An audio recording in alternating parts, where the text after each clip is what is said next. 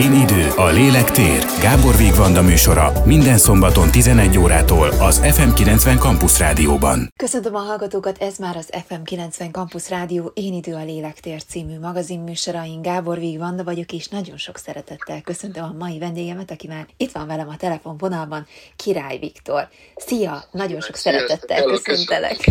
Nem volt egyszerű összehozni ezt a beszélgetést, mert azt gondolom, hogy rengeteget dolgozol és utazol. Hogyan telnek a napjaid mostanában így a, a Covid újraindulása után? Mennyire vagy leterhelve? Hál' Istennek sok fellépés van, nagyon örülök. Illetve zenélek folyamatosan, készülnek új dalok, családozok, ami sok időt elfoglalt, szóval, szóval nem unatkozom. Az jutott eszembe, hogy milyen szakasza volt az az életednek, ami a legtöbb munkával, meg a legtöbb elfoglaltsággal járt. Most van az, hogy kicsi gyerek is van, és azt tudjuk, hogy mivel jár egy családban, vagy, vagy volt korábban olyan, amikor még ettől is többet dolgoztál. Ugye az az igazság, hogy szerintem ketté kell szakítani a hogy mit jelent a munka, meg ugye a szórakozás, meg ez a fajta elfoglaltságok. Az biztos, hogy mostani időszakom az borzasztóan telített. Ugye a gyerek által nagyon-nagyon sokat szórakozunk, játszunk.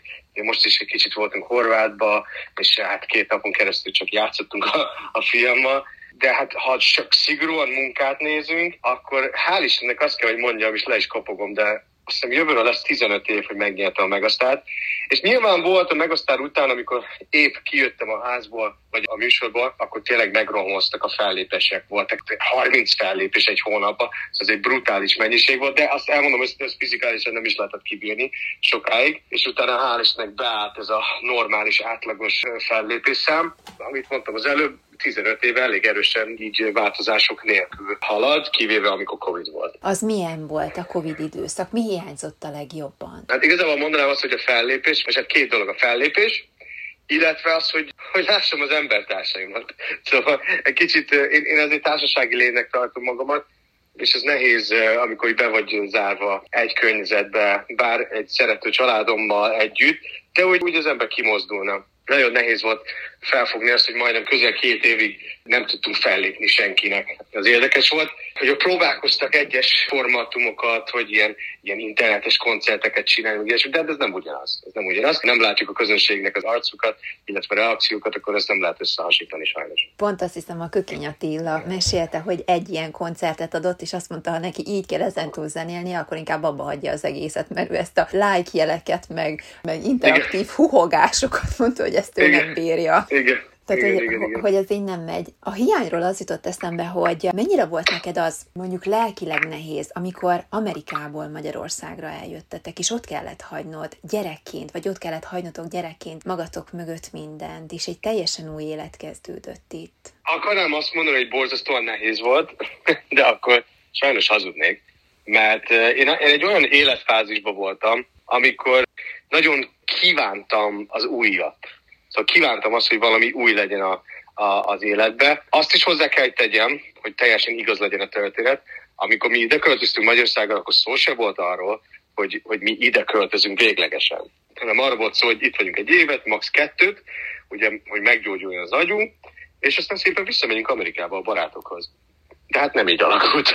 szóval nekem akkor jött egy ilyen honvágy, amikor így már három vagy négy éve itt Magyarországon, és így kristályosodott az a helyzet, hogy ja, hogy mi nem fogunk visszamenni Amerikában. Az nehéz volt.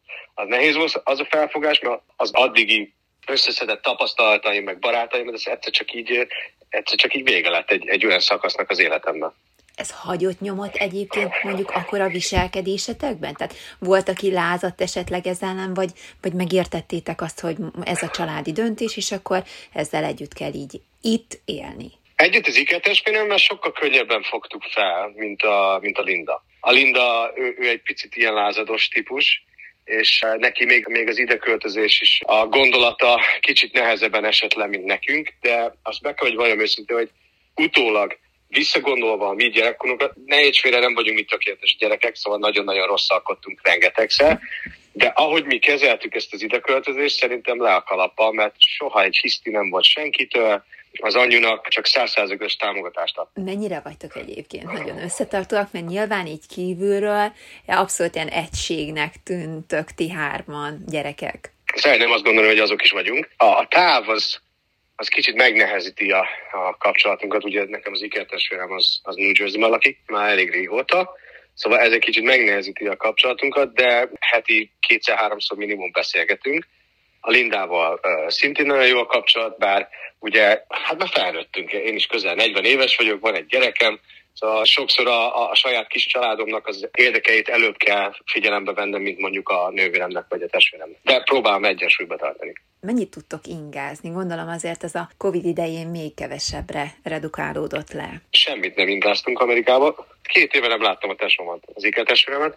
Most kéne összehozni egy ilyen New York utazást. Nem nagyon drága. Eszméletlen drága. Főleg, ugye régen, amikor egyedül jártam New Yorkba, hát felpattattam egy repülőre, bim, bam, ott egy hotel, tehát nem érdekelt. Ugye egyedül voltam. De így, hogy családostól azért ez egy másik tészta, másik pálya.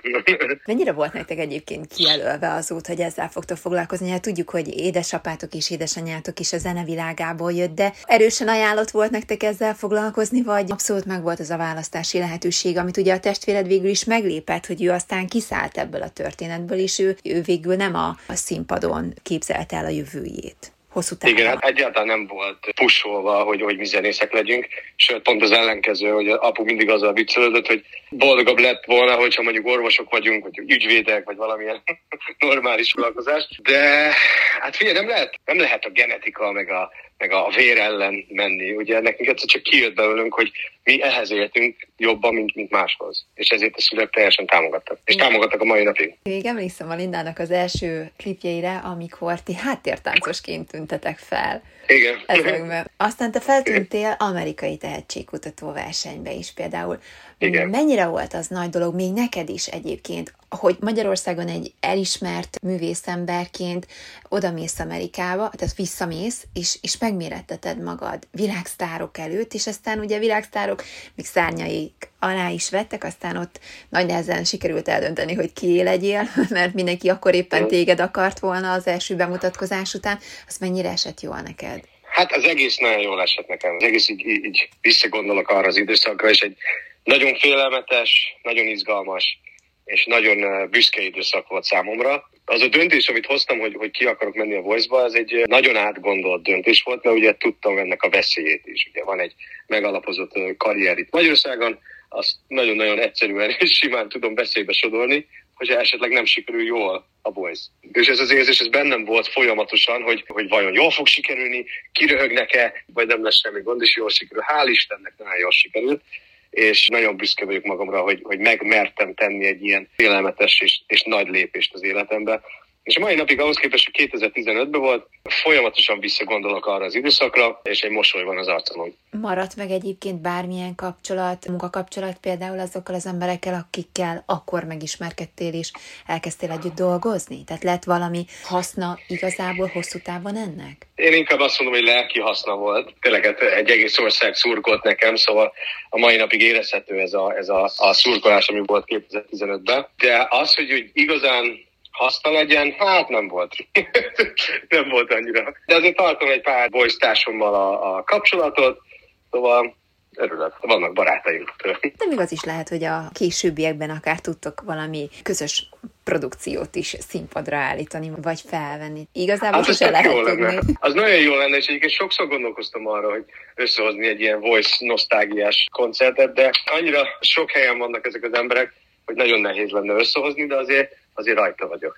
Mit látsz egyébként, hogy mi kell ahhoz, hogy a tehetség meg a szorgalom mellett valaki tényleg világhírnévre tudjon szerteni? Tehát azért a te hangi adottságai, a Linda hangi adottságai, azok erre egyébként tökéletesen megfelelnek. Mi kell a világ siker?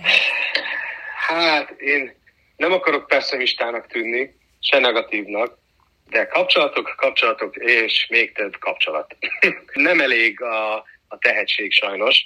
Ha belegondolsz csak abba, amikor például a Voice-ba voltam, ugye 50 ezer ember közül kerültem be abba a versenybe, és nem akarok nagyolni, de nem hazudnék, hogyha azt mondanám, hogy minden második vagy harmadik ember egy világ tehetségű tehetség. Szóval olyan szinten énekelnek az emberek kint Amerikában, és, és folyamatosan azt bizonyítja, hogy nem elég az, hogy hú de jól éneklek, hanem kellenek azok a kapcsolatok, az a régi mondás, hogy jó helyen, jókor, lenni, ezek mindig az. Szóval muszáj valahogy, hát kapcsolatok, nem tudok másolni, kapcsolatok. Téged egyébként mi inspirál a munkában? Tehát mondjuk, amikor nagyon fáradt vagy, mert mikor volt az a 30 fellépés zsinórba, akkor, Igen. akkor hogy tudtál egyáltalán feltöltődni? Hát képzeld el, hogy abban az időszakban, hogy annyira annyira benne voltam a koncertezésben, most is, csak abban rengeteg már, már ilyen gyárszallag szintű fellépésekben, hogy egyszerűen az értetett, hogy egy újabb közönség elé álljak, és esetleg meggyőzzem őket az én tehetségemről, meg úgy bulit csináltunk. Szóval nem volt nagyon szükségem arra, hogy hogy nagyon drasztikusan pihenjek. Abban az időszakban volt azt hiszem két vagy három év, ami zsinórban ilyen szintű fellépések voltak, és a három év alatt azt hiszem egyszer mentem el nyaralni. Szóval egyszerűen fizikálisan nem volt szükségem arra, sem mentálisan, hogy pihenjek. Volt, amikor féltél felállni a színpadra? Még izgultál valaha színpadon? Hogy izgulni? Persze. A mai napig izgulok színpadon. Például, most megyünk Szentesre, és nem tudom, hogy milyen, pontosan, hogy milyen fellépés vár rám, milyen színpad, ezért mindig van egy izgulás bennem, hogy mi fog fogadni. Kicsit olyan, mint egy ilyen kinder meglepetés tojás, hogy, hogy nem tudod, hogy mit kapsz, amikor kibontod. És mivel nyugtatod magad? Tehát mondjuk például a Voice színpadára, amikor legelőször felmentél, akkor mivel nyugtattad magad? Vagy az adrenalin hát, segített? Az adrenalin az egy nagyon nagy segítség. Nekem van egy ilyen mottom, meg kedvenc filmem, ami egyébként minden, tudom, hogy kicsit ilyen banálisan hangzik, de a Megasztár színpadán is ugyanez adott erősséget. Én imádom a Rocky Balboa filmeket a mai napig eh, akárhányszor meg tudom nézni a, ugye, a Rocky filmeket, mindig ad egy olyan motivációt benne, amikor azt mondtam magamban, hogy én vagyok Rocky, én vagyok Rocky, és akkor bármit meg tudok csinálni. Az lehet, hogy egy párszor leütnek, de akkor is felállok és megcsinálom. Igen. Szóval akkor kapusznis pulóverbe rohangálsz egy könyvtár előtt fel a lépcsőn. Igen. Így van. hogy erőt merítsél belőle hogyha valamilyen munka megtalál, akkor kinek a véleményére hallgatsz, vagy, vagy mi alapján választasz, vagy döntesz? Mennyire tudod ezt megbeszélni, akár a családoddal, akár a közvetlen környezeteddel, hogy mi az, ami jó neked, vagy te alapvetően tudod, mi az, ami jó neked? Alapvetően igen. Szóval alapvetően én tudom, hogy mi jó nekem. Vannak eltérések, hogy mondjuk ugye én még mindig együtt dolgozok a, a fatorommal, és néha vannak olyan fellépés kérések, ami ami számomra nem biztos, de ugye számára igen, és akkor egy kis, hát egy kis harc, hogy most akkor kinek van igaza, és uh, általában ő szokott győzni, mert ő az erősebb, de, de, de nagyon sokszor azért átjön az én véleményem is az egészre, és, és általában nincs ebből harc. De én általában úgy szoktam eldönteni a felkéréseket, hogy mindig a minőségre figyelek. És hogyha ha úgy érzem, hogy ez, ez jó nekem hosszú távon, akkor megcsinálom, és nem feltétlenül mindig csak a rövid távú sikerre megyek, hanem a hosszú távra. Szóval nekem, mondok egy példát, ugye én is beleestem ebbe az Instagram világba, és ugye hál' Istennek nekem is jönnek ilyen munkák Instagramról, meg ilyen social médiából, de én mindig választok cégekkel munkát, akivel úgy érzem, hogy lesz egy hosszú távú kapcsolatunk, és nem csak egy gyors munka, meg siker. És ezt tudom tartani már évek óta. Én ezt a mentalitást élem jó értelemben kérdezem, hogy mennyire vagy ragaszkodó? Tehát például a barátaid ugyanazok, mint akik húsz évvel ezelőtt voltak? Vagy annyira pörög az életed, hogy azért jönnek új emberek is? Tehát, hogy nyitott vagy ilyen szempontból, vagy, vagy megvan az a kis szoros mag körülötted, akik tényleg ismernek téged? Én úgy érzem, hogy, hogy elég hűséges típus vagyok, minden szempontból, szóval kapcsolatban is, barátokkal is. Nekem általában ritkán jön új, új ember az életemben, új barátság az életemben. Szóval igen, szerintem igaz, amit mondasz, hogy, hogy általában szoktam tartani azokkal a, a kapcsolatot, akivel úgy egyébként már évek óta tartom. Ami szerintem egy jó dolog, mert mindig vissza tud rántani a földbe. Tudod, nekem szándékosan nincsenek nagyon ilyen celeb barátaim, mert, mert szeretem azt az érzést, amikor barátokkal vagyok, akkor csak a barátokkal vagyok, és nem szakmázunk, vagy semmi hanem csak barátságban. Nehéz volt egyébként megszokni az ismertséget? Nem, hál' Istennek, mert ugye a Linda az nagyon régóta ismert volt, ezért ez már egy ilyen velejáró dolog volt. Már nagyon régen, amikor Linda ugye kijött a szerelem utolsó végig, meg, meg ilyen sikerekkel, akkor már, már akkor szólítottak le az utcán, hogy jaj, te vagy a Király Lindának az öccse. És ugye ez ment éveken keresztül, hogy én vagyok a Király Linda öccse, és aztán nagyon megörültem, amikor már csak irányítanak hívott, hívtak az emberek. Bármi mást egyébként valaha szerettél volna csinálni? Vagy van esetleg bármi olyan, ami még a zenélésen kívül érdekel téged? Akár művészet, akár más szakma? Engem az éneklés előtt eredetileg a színészet érdekelt, és uh, ugye el is végeztem egy színésziskolát, szóval az, az úgy érdekel engem, de nem színház, az bevallom őszintén, inkább mozifilm. és ilyen ajánlat nem talált még meg? Még nem, képzeld el, még nem, de remélem, hogy jó sok film direktor hallgatja ezt az interjút, és egyszer csak uh, eszükbe jut, hogy te, nem kéne Király Viktort felhívni a főszerepre. Van olyan karakter egyébként, amit úgy szívesen eljátszanál? Tehát amit úgy, úgy közel éreznél magadhoz? Egyébként szívesen játszanék egy ilyen zenés filmbe. Szóval, ami alakít egy másik zenésnek az életművét, meg ilyesmi, az, az úgy érdekelne nagyon. Azon kívül nyilván egy akcióhős, nem csak viccelem. Rocky 12. Persze, Rocky 12, igen. Igen, igen, igen. De nem, nem tudom, fogalmam sincs. Csak, csak a zenés filmeket azért mondtam, akkor abba eléggé szerintem jól tudnék helytállni. Vannak egyébként így példaképeid, akár a zenében, akár így a hétköznapokban, tehát akire úgy felnézel, elfogadod a véleményét, vagy a világlátását, azonosulni tudsz a véleményével? Én nagyjából mindenkire tudok valamilyen módon felnézni, akit úgy érzek, hogy mondjuk jobban csinál valamit, mint én. Szóval azokra már, már akkor tudok felnézni, még ha, ha, ha nem is ilyen nagyon mélyen.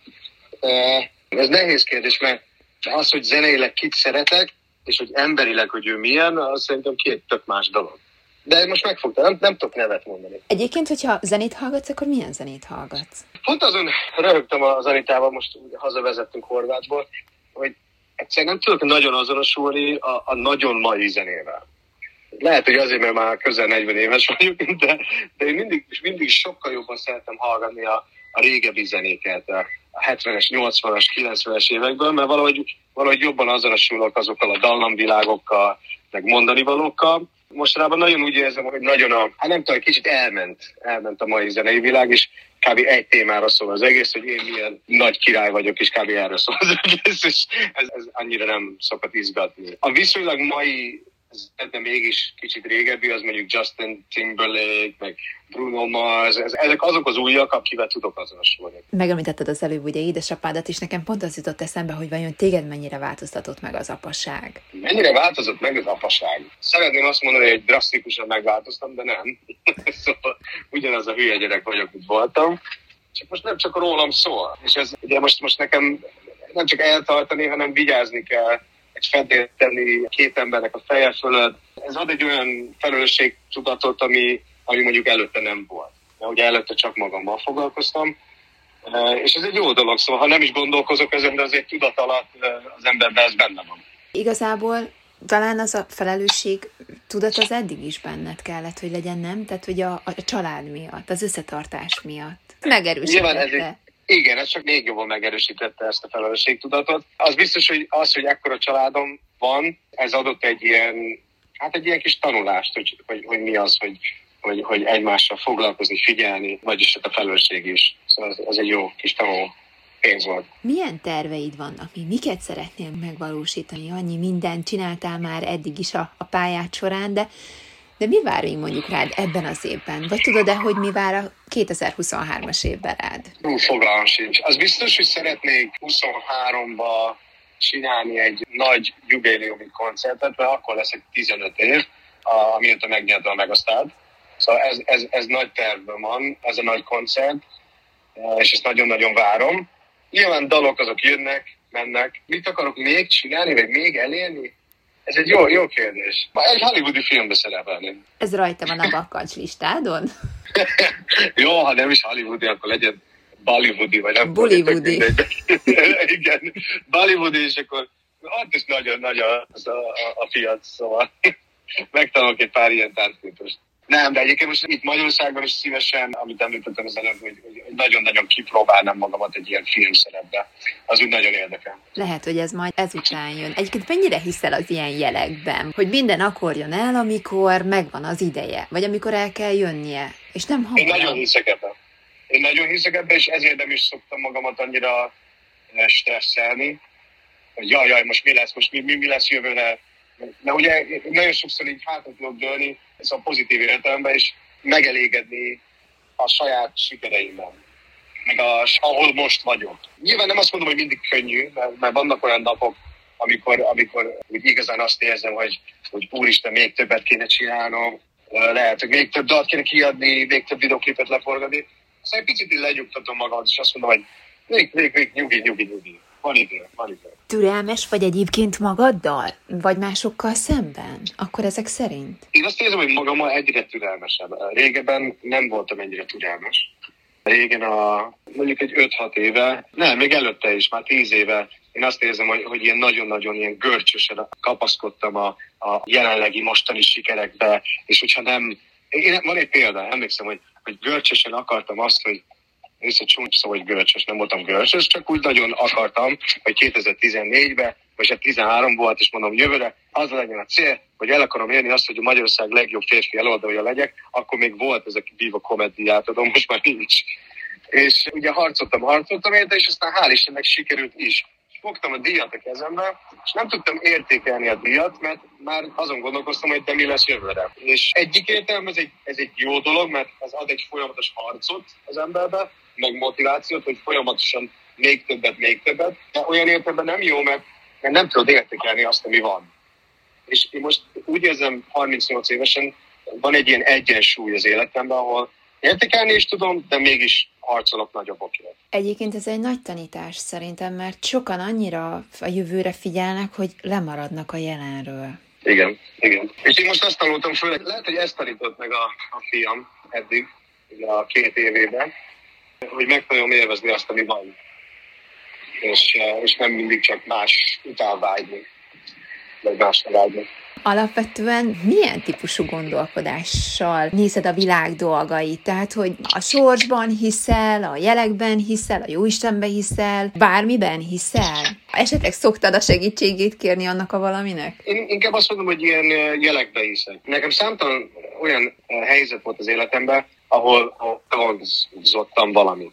És ez lehet negatív is, meg pozitív is, de de ugye én magam így, mondjuk gondoltam erősen valamin, és egyszer csak csörgött a telefon egy, egy ilyen felkéréssel, amire vágtam. Szóval ezek egy nagyon furcsa dolog, ilyenkor az ember azért, azért, azért hajl bele gondolni, hogy, hogy igenis van egy, egy felsőbbrendű segítség, aki ott van, de azt, aztán sokszor meg azt gondolom, hogy, hogy mi teremtjük meg a saját sorsunkat. Szóval ez egy kettős érzés bennem, és nem, még nem döntöttem el, hogy melyik az erősebb. És azt jutott eszembe, hogy egyébként, hogyha a környezetedet nézed, akkor, vagy nézzük, akkor ki szokták kérni például a, a segítségedet, a véleményedet, a barátaid saját dolgaikkal kapcsolatban, akkor hogyan tudsz másoknak segíteni? Ugyanígy próbálod továbbadni azokat a tapasztalatokat, amiket te gyűjtöttél már? Nagyon szeretek kérni tanácsokat, ugyanúgy, mint adni tanácsokat nyilván azoknak, aki, aki meghallgatják a tanácsaimat.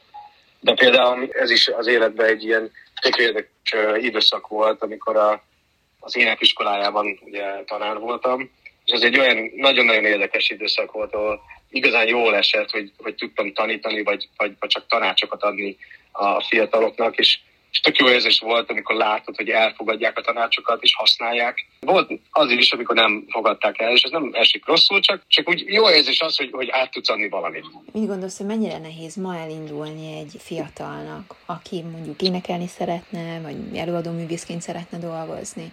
Mennyivel másabb, mint mondjuk 15 évvel ezelőtt elindulni?